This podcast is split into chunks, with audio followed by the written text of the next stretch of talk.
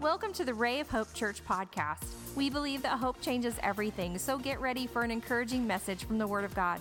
We pray that you would receive wisdom and revelation as you grow in the knowledge of our Lord Jesus Christ. I'll tell you what, let's just give this group a big hand. Didn't they usher us into the presence of God today? Turn to your neighbor and say, You're looking really good today. Carrie and I Friday went to Oklahoma City and saw the most perfect grandbaby you've ever seen on Friday and got to spend some time together, and she's very extra special. But, but how many of you have ever felt like you were kind of ordinary? And sometimes that ordinary thought process can kind of creep into our spirit. You know, David said, I am fearfully and wonderfully made. How many of you know you are the handiwork of Almighty God? And God has a special hand upon you today. Oh, why would anybody want to be here today? Let's pray. Father, thank you for our time together. Speak to our hearts. We're here to worship you and learn of you. And be deployed by you, Lord. So today we are here in your presence, and Lord, we're receptive in Jesus' name. Amen. You may be seated. Turn to your neighbors. I'm glad you're here today.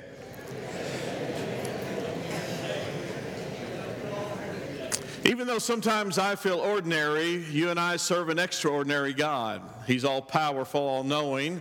Nothing is slipped by him. He is God. But I, I think that you will connect with this. Do you remember being in uh, grade school or junior high, even high school, and you, you were going to play a game or a pickup time, and, and so there were two captains that were picking their teams? You never wanted to be picked last, did you? I mean, you, you wanted to be the captain or you wanted to be chosen first because we wanted to be on the team. And it was a little embarrassing for somebody not to pick you or not want you to be there. I, I want you to know the good news this morning is God wants you on his team. I got up this morning early and I turned the news on. I hadn't seen the news in a few days and it's still bad hadn't changed, still depressing. Fires in California and political corruption, and everybody hates Trump and everybody hates the other side. And then we have uh, this going on and that going on. You know, that's never going to change. It's the world, right? But the good news is God has brought us out of this world and He's using us. If you have your Bible, 1 Corinthians chapter 1, the Apostle Paul writes to the church. Everybody say church. So this is not to the world, this is to the church. Anybody in the church here? Well, about six of us here. How many are going to help me preach this morning? Verse 26, Paul writes, For consider your calling, brothers. Not many of you were wise according to worldly standards. Not many were powerful. Not many were of noble birth. But God chose what is foolish in the world to shame the wise. God chose what is weak in the world to shame the strong. God chose, say that with me. God chose, say that again, God chose what is low and despised in the world, even things that are not, to bring to nothing things that are, so that no human being might boast in the presence of God. Uh, just a note to self did you see that there are three God chose statements in that passage? God chose, God chose, God chose. So he has chosen you and I to be on his team. But here's the negatives in the passage. How many of you know it takes a negative and a positive to get some power here? Here's the negatives.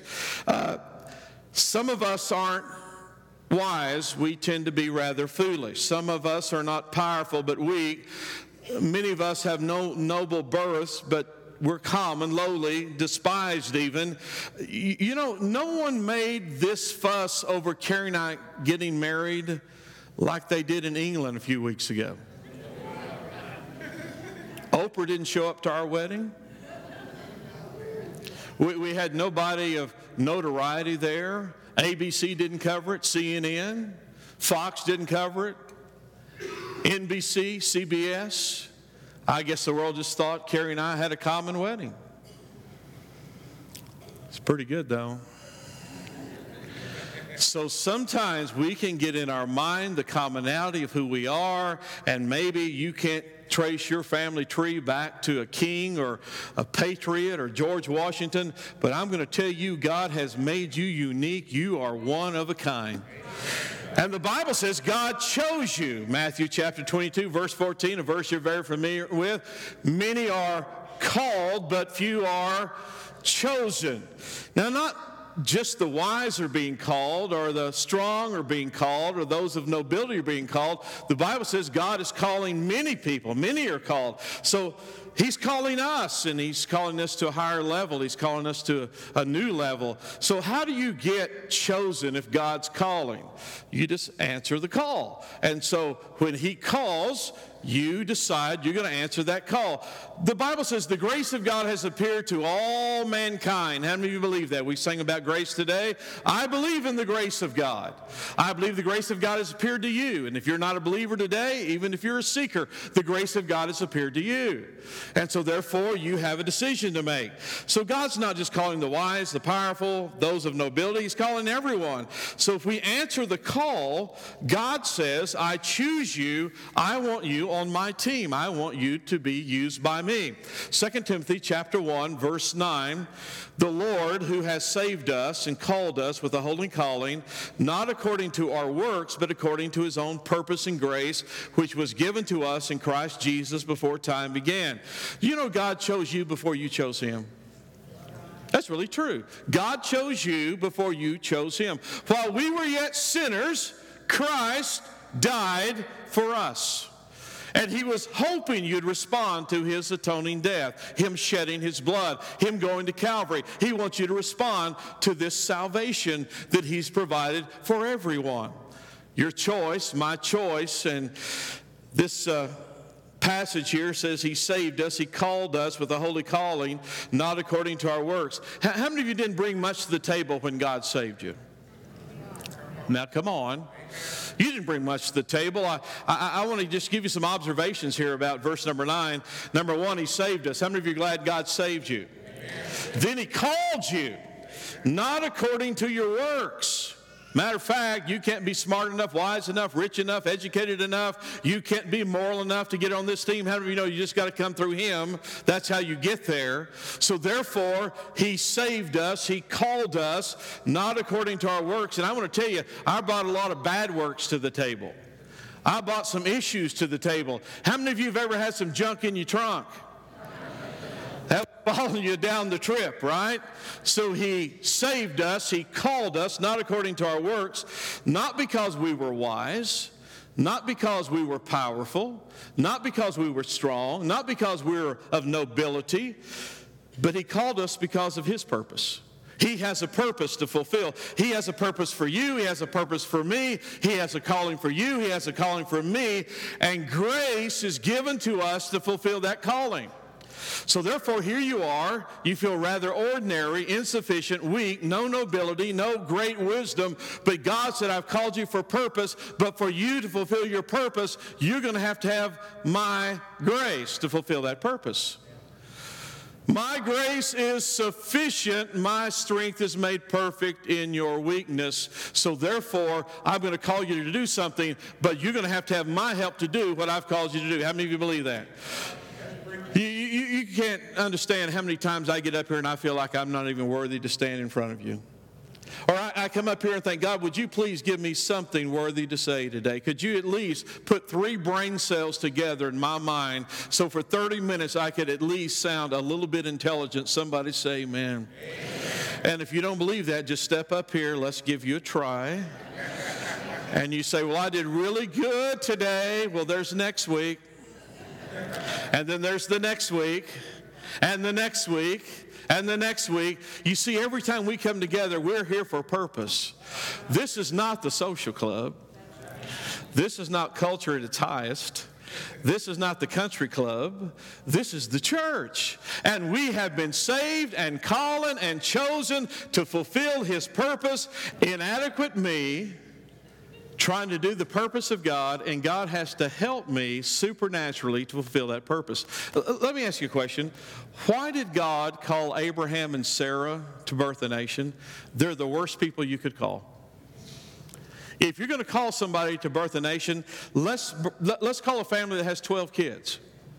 Let's call a family that has 18 kids. I'll stop there. Let's call a family that has some children. What are we doing, God, calling an Abraham and a Sarah to birth a nation when they don't even have children? That, that doesn't even seem right. Why does God do that? I'll tell you why He does it so that no human being will glory in His presence. That's what the scripture says. Why are you going to call Abraham and Sarah? Because they've been trying all their life to have children. Guess what? Smell the coffee. At 75, Abraham still doesn't have any kids. I'm not going to just say this is unusual. I'm going to say this is crazy. What if God spoke to you this morning, and, and I'm not quite there, but what if God spoke to you this morning and said, when you are 75, you're going to start a new family? Goodness gracious. How many of you know children are for the young? I have a friend of mine who says this little song. He said, I've seen the lights of Paris, I've seen the lights of Rome, but some of the greatest lights I ever see is the tail lights of my kids taking my grandkids home. That's true, isn't it? I'm telling you, kids are for the young. Because when you get older, you're just tired and they just wear you out. I'm up and I'm down and I'm there, and, and you know what you're, you're saying here. And here, Abraham, he's 75 years old. God says, You're going to have a son. And Abraham says, Well, not so far. You know, I've been trying. We've been trying ever since we've been married. Sarah's barren. I, I, I something wrong with me. But uh, God, if that's what you say, you know what the Bible says? That Abraham staggered not at the promises of God. He staggered not at the promises of God. One year passes, another year passes. Do you realize from the time that God promised until the time they had a baby, 25 years passed? Maybe this year, this year, this year, this year. And let me tell you, when you get to be 100, how many of you are probably not expecting? Not only is he 100, he's saying, God, look at my old wife here. She's shriveled up. She's past the, the age of childbirth, and look at me. I'm worse than her. But yet, God had a purpose for them, and He chose the most unlikely couple to birth a nation. Do you realize He chose someone unlikely to lead a nation out of bondage? You've got someone who's on the lam, someone who's running from someone who has committed murder, someone who can't even speak well, someone who is seemingly past the age to do it at age 80, but God says, Moses, I want you to do it. And Moses would say, I'm not a likely candidate, God. I don't speak well. Matter of fact, my pictures hanging up in the post office in Egypt. Uh, wanted, dead or alive, Moses the murderer. So, God, I'm not a good candidate. Why would God choose an Abraham and Sarah? Why would God choose a Moses to do the deliverance of Egypt? Because he wanted no human being glorying in his presence. You know, if Abraham and Sarah is going to have a baby, it's going to be God. You know, if Moses is going to pull this off, it's going to be God. Why would you choose a nobody that's afraid of his own shadow? To deliver Israel from the Midianites and the Amalekites. Why would you do that? You, you would go find the biggest, strongest, most courageous person. But Gideon is behind a wine press, threshing grain, trying to eke out a living, and the angel of God appears and says, Gideon, you mighty man of courage and valor. And Gideon's going, who, are you talking to here? God calls those things that are not as though they were. So Gideon is the least likely candidate for God to do that. Why would God call Gideon? Because he wanted no human being to glory in his presence. And here he is, seemingly fearful, weak, and he even gives this commentary. He, he says, God, I, I, I, think you may uh, got the wrong person. I am the least in my father's house. My father's house is the least of his tribe. We're, we're kind of ordinary people. Matter of fact, we're kind of subpar people. We're, we're a little less than ordinary. And God says, I choose you for my team. Isn't that amazing? That God would take people like us and choose us to glorify Himself through you and I. Isn't that amazing? just like a Abraham and Sarah, a Moses, or a Gideon, or we could give countless other illustrations here out of the Bible. But now, this is not just some stories in the Bible, this is our story. This is who we are. God has chosen people like us to glorify Himself through us, and God has a process in doing that. Do you have a pencil and paper? I want you to take it out this morning. I want to give you a couple of verses here just for you to go back and reference later. Job chapter 28, verses 1 and 2. This is the comment of Job. He says, There is a mine for silver and a place where gold is refined. Iron is taken from the earth, and copper is smelted from ore. Malachi 3 3. He will sit as a refiner and a purifier of silver, and he will purify.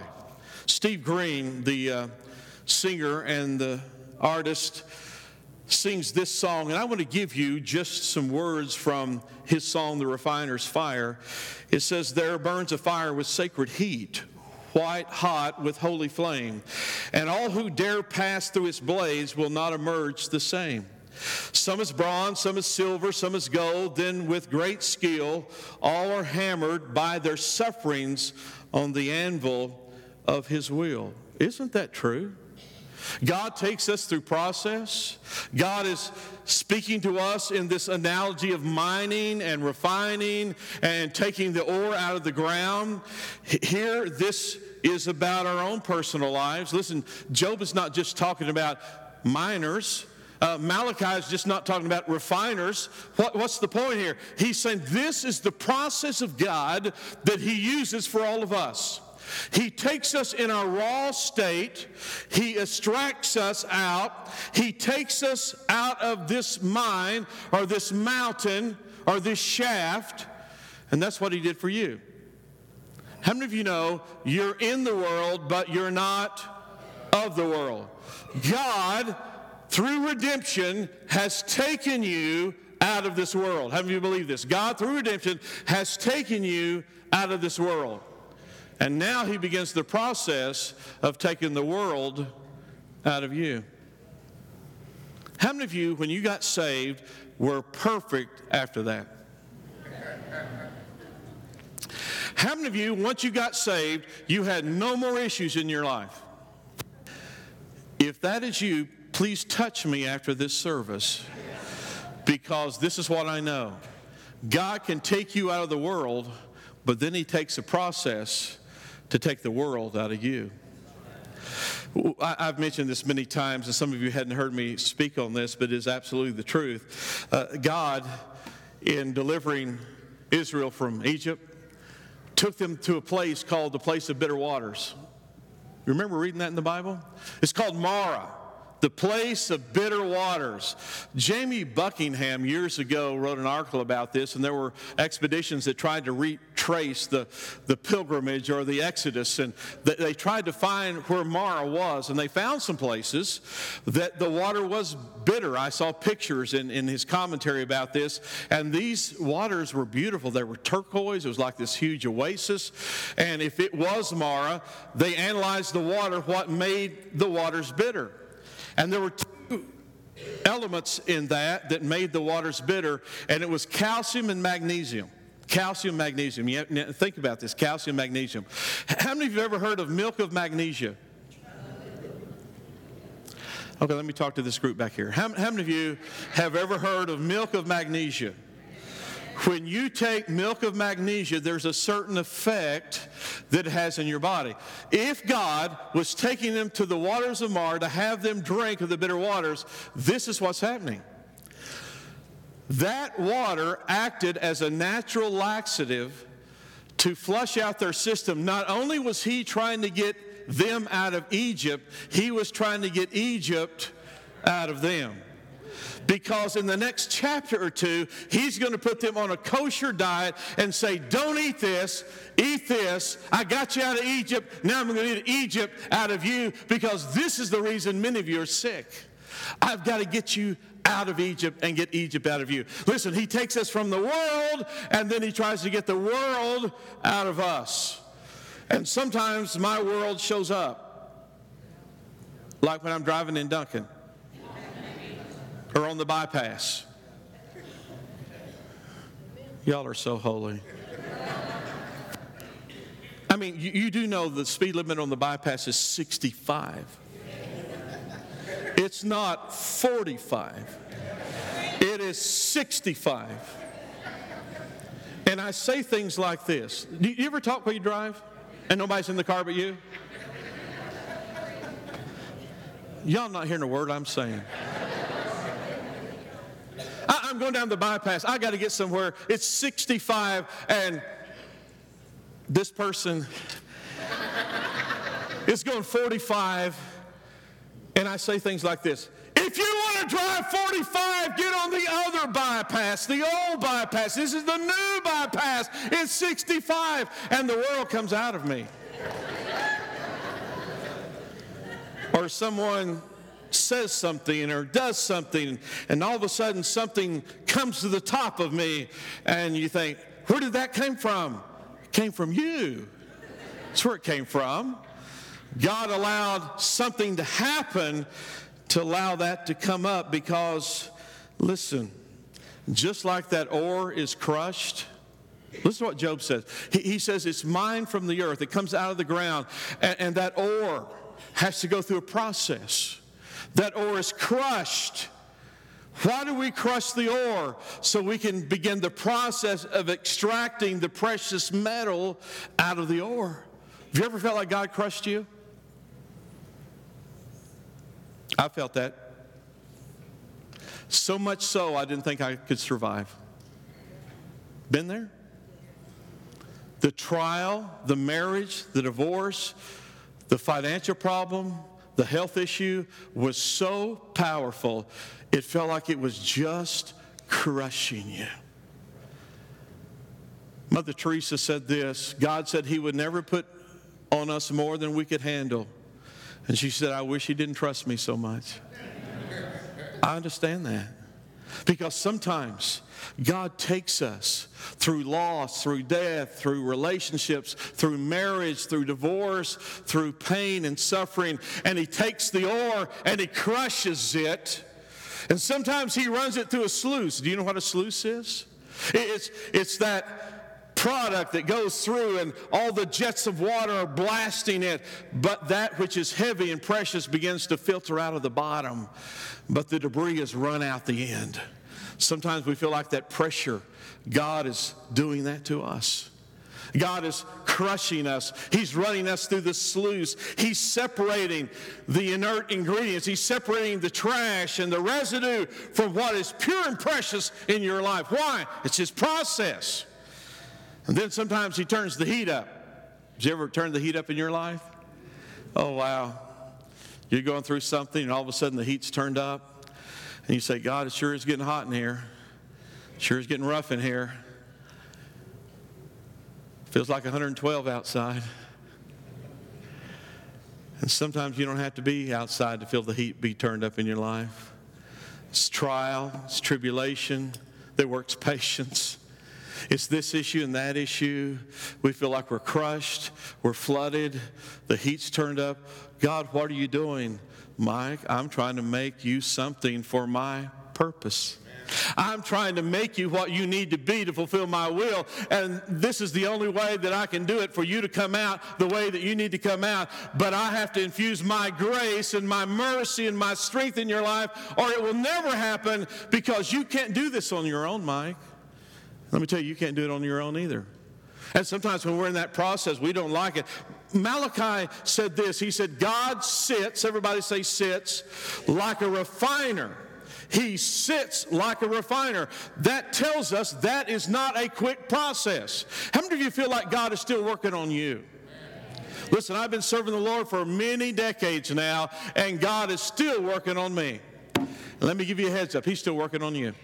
Why? He has called you for His purpose, and to fulfill that purpose, you got to have His mercy, strength, and help, or it will not happen for you. And it will not happen for me. So we're in process. We will always be in process because God is allowing the preciousness of you to surface to the top and for you to be what you need to be. When He turns up that heat, you know about refining. That heat is turned up so that liquid begins to bubble to the top and bubble to the top and bubble to the top. Listen, you don't turn the fire on in two minutes, you've melted gold.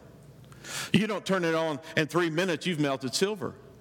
But once that heat is cranked up, let me tell you what happens. Not only does the, the precious metal begin to liquefy, all of the trash, all of the stuff that's in there that shouldn't be there begins to float to the top, and that refiner skims it off.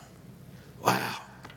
Sometimes in our life, God turns the heat up so much, there's stuff that comes out of you and I that God says, You don't need that.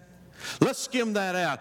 Let's get that out of your life because I want to see me in you. You know how they know that that silver or that gold is purified? It's when that refiner is sitting there looking at that precious metal, when he can begin to see his reflection in that molten metal, he says it's done. Guess what God's doing? He's trying to see his image in you. His character in you, His grace in you, His power in you. So God is trying to see Himself in our own lives. Let me end with this. Jesus is teaching one day. As the day is winding down, his disciples come to him and say, Lord, send the people away so they can buy something to eat. There was no uh, McDonald's in the area. No Hop-N-Sack, 7 Eleven. There wasn't even a Chick fil A, as spiritual as that may sound. There was nothing in that immediate area to eat. Send them away because they're getting weak and they need something to eat. And Jesus turns to them and he says, You give them something to eat. Now, the scripture doesn't say this, but let me just uh, tell you what I, I think.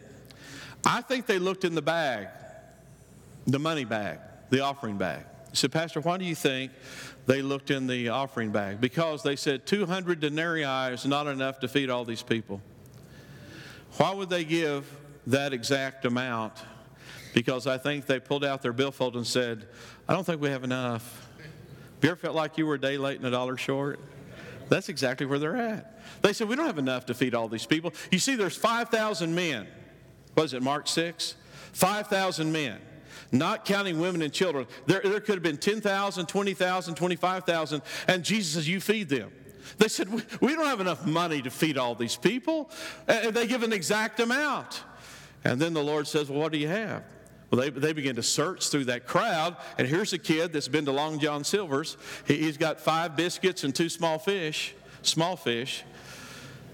And you know what happened? They took that boy's lunch and they put it in the hands of Jesus, and something supernatural happened when they put that lunch in Jesus' hands. Do you realize today something supernatural can happen in your life if you will get yourself into the hands of Jesus? If you can get your problem there, if you can get your expectation there, your hope there, your faith there, if we can get it in the hands of Jesus, something amazing can happen. Jesus took those five loaves and two small fish, and the Bible says he blessed it and he broke it.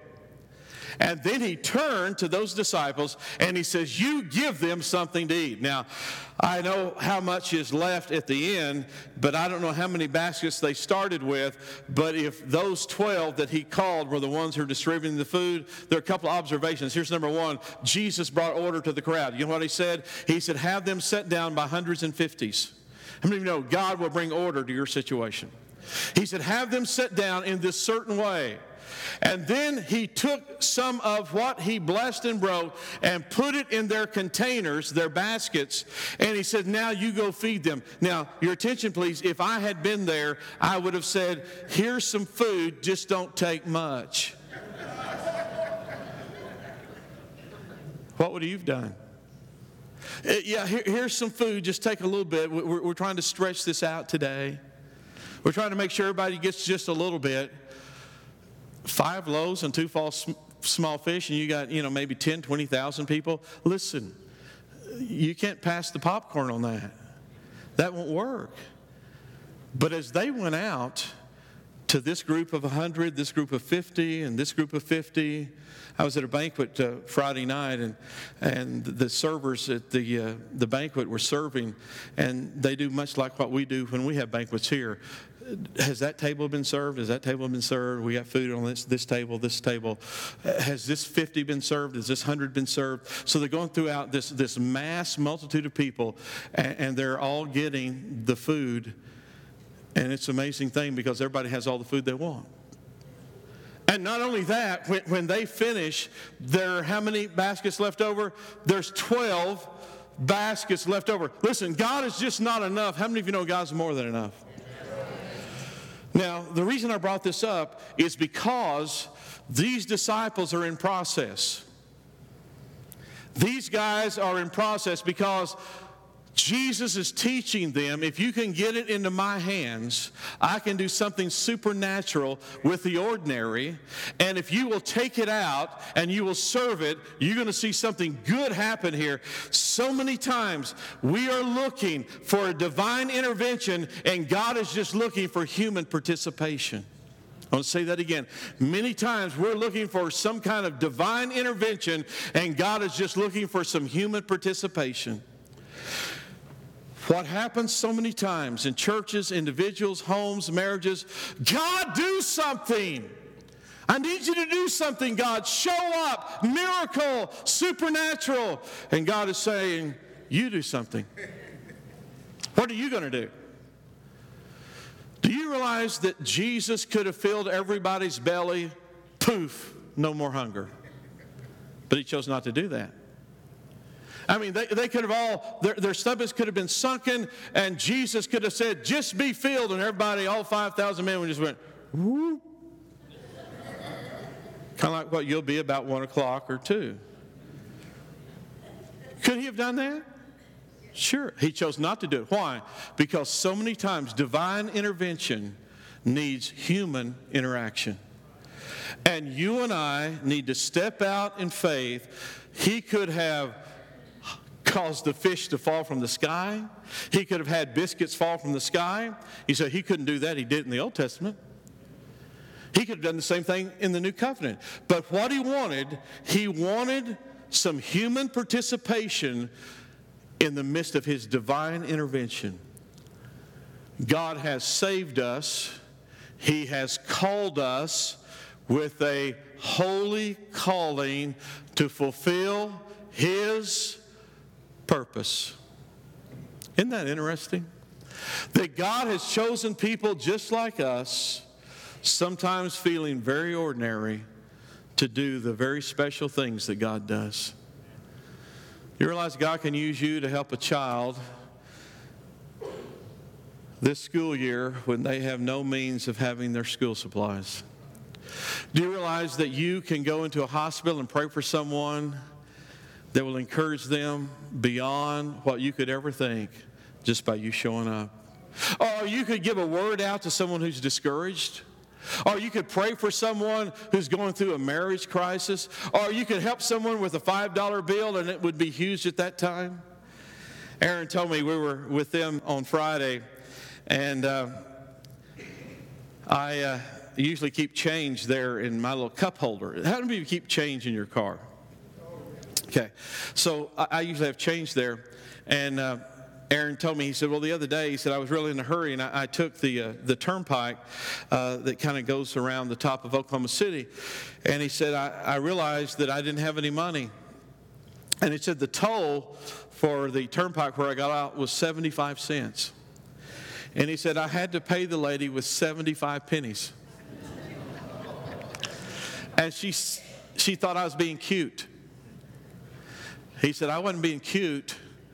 All I had was 75 pennies. But do you know what? They allow you through if you've got three quarters or you got 75 pennies. God will use you even if you think you're just a penny and you're not a quarter. Sometimes there are penny people and there are quarter people, but it all adds up to the same amount. And it will never, ever be enough without His grace mercy, and strength. Abraham, you cannot do this without my help. Sarah, you cannot do this without my help. Moses, you cannot do this without my help. Gideon, you cannot do this without my help. Disciples, you cannot feed these people without my help. But here's the good news I've chosen you to do it, and I'm going to help you do it. Wow. That's a good word to go home on, isn't it? I've chosen you to do it, I'm going to help you do it. And therefore, you can go out and accomplish your purpose that I've called you to do because I'm going to help you. And when you finish, no human being will glory in my presence because they're going to know I'm the one who did this. I did this. I did this. There's an old saying in Oklahoma if you ever see a turtle on a fence post, you know he didn't get there by himself. Whatever God's going to do in your life, you're not going to get there by yourself. He's going to have to help you get there. If you walked in here today discouraged, if you walked in here feeling crushed like the ore, or flooded in the sluice box, or the heat's turned up, let me encourage you. God's just getting, getting you ready for the next chapter. God's just preparing you for what He's going to do in your life. God's just helping you being used for what He's called you to do. I don't know about you, but sometimes I just have to encourage myself. Sometimes I just have to get the Word of God and say, God, this is your process. And I feel like that's what you're doing in my life. And when I come out of this, I'm going to be better than when I went in it. I'm going to be better than when I went in it. You got a purpose for this, you got a plan for this, and I'm in your hand, and it will be as you say it will be. How many of you know by faith I believe that? How many of you believe by faith you believe that today? Bow your head with me. Are so thankful you joined us today. We would love to hear from you at rayofhopepodcast at gmail.com. Let us know how you were encouraged and how we can pray for you. Remember, Christ in you is the hope of glory, and hope changes everything.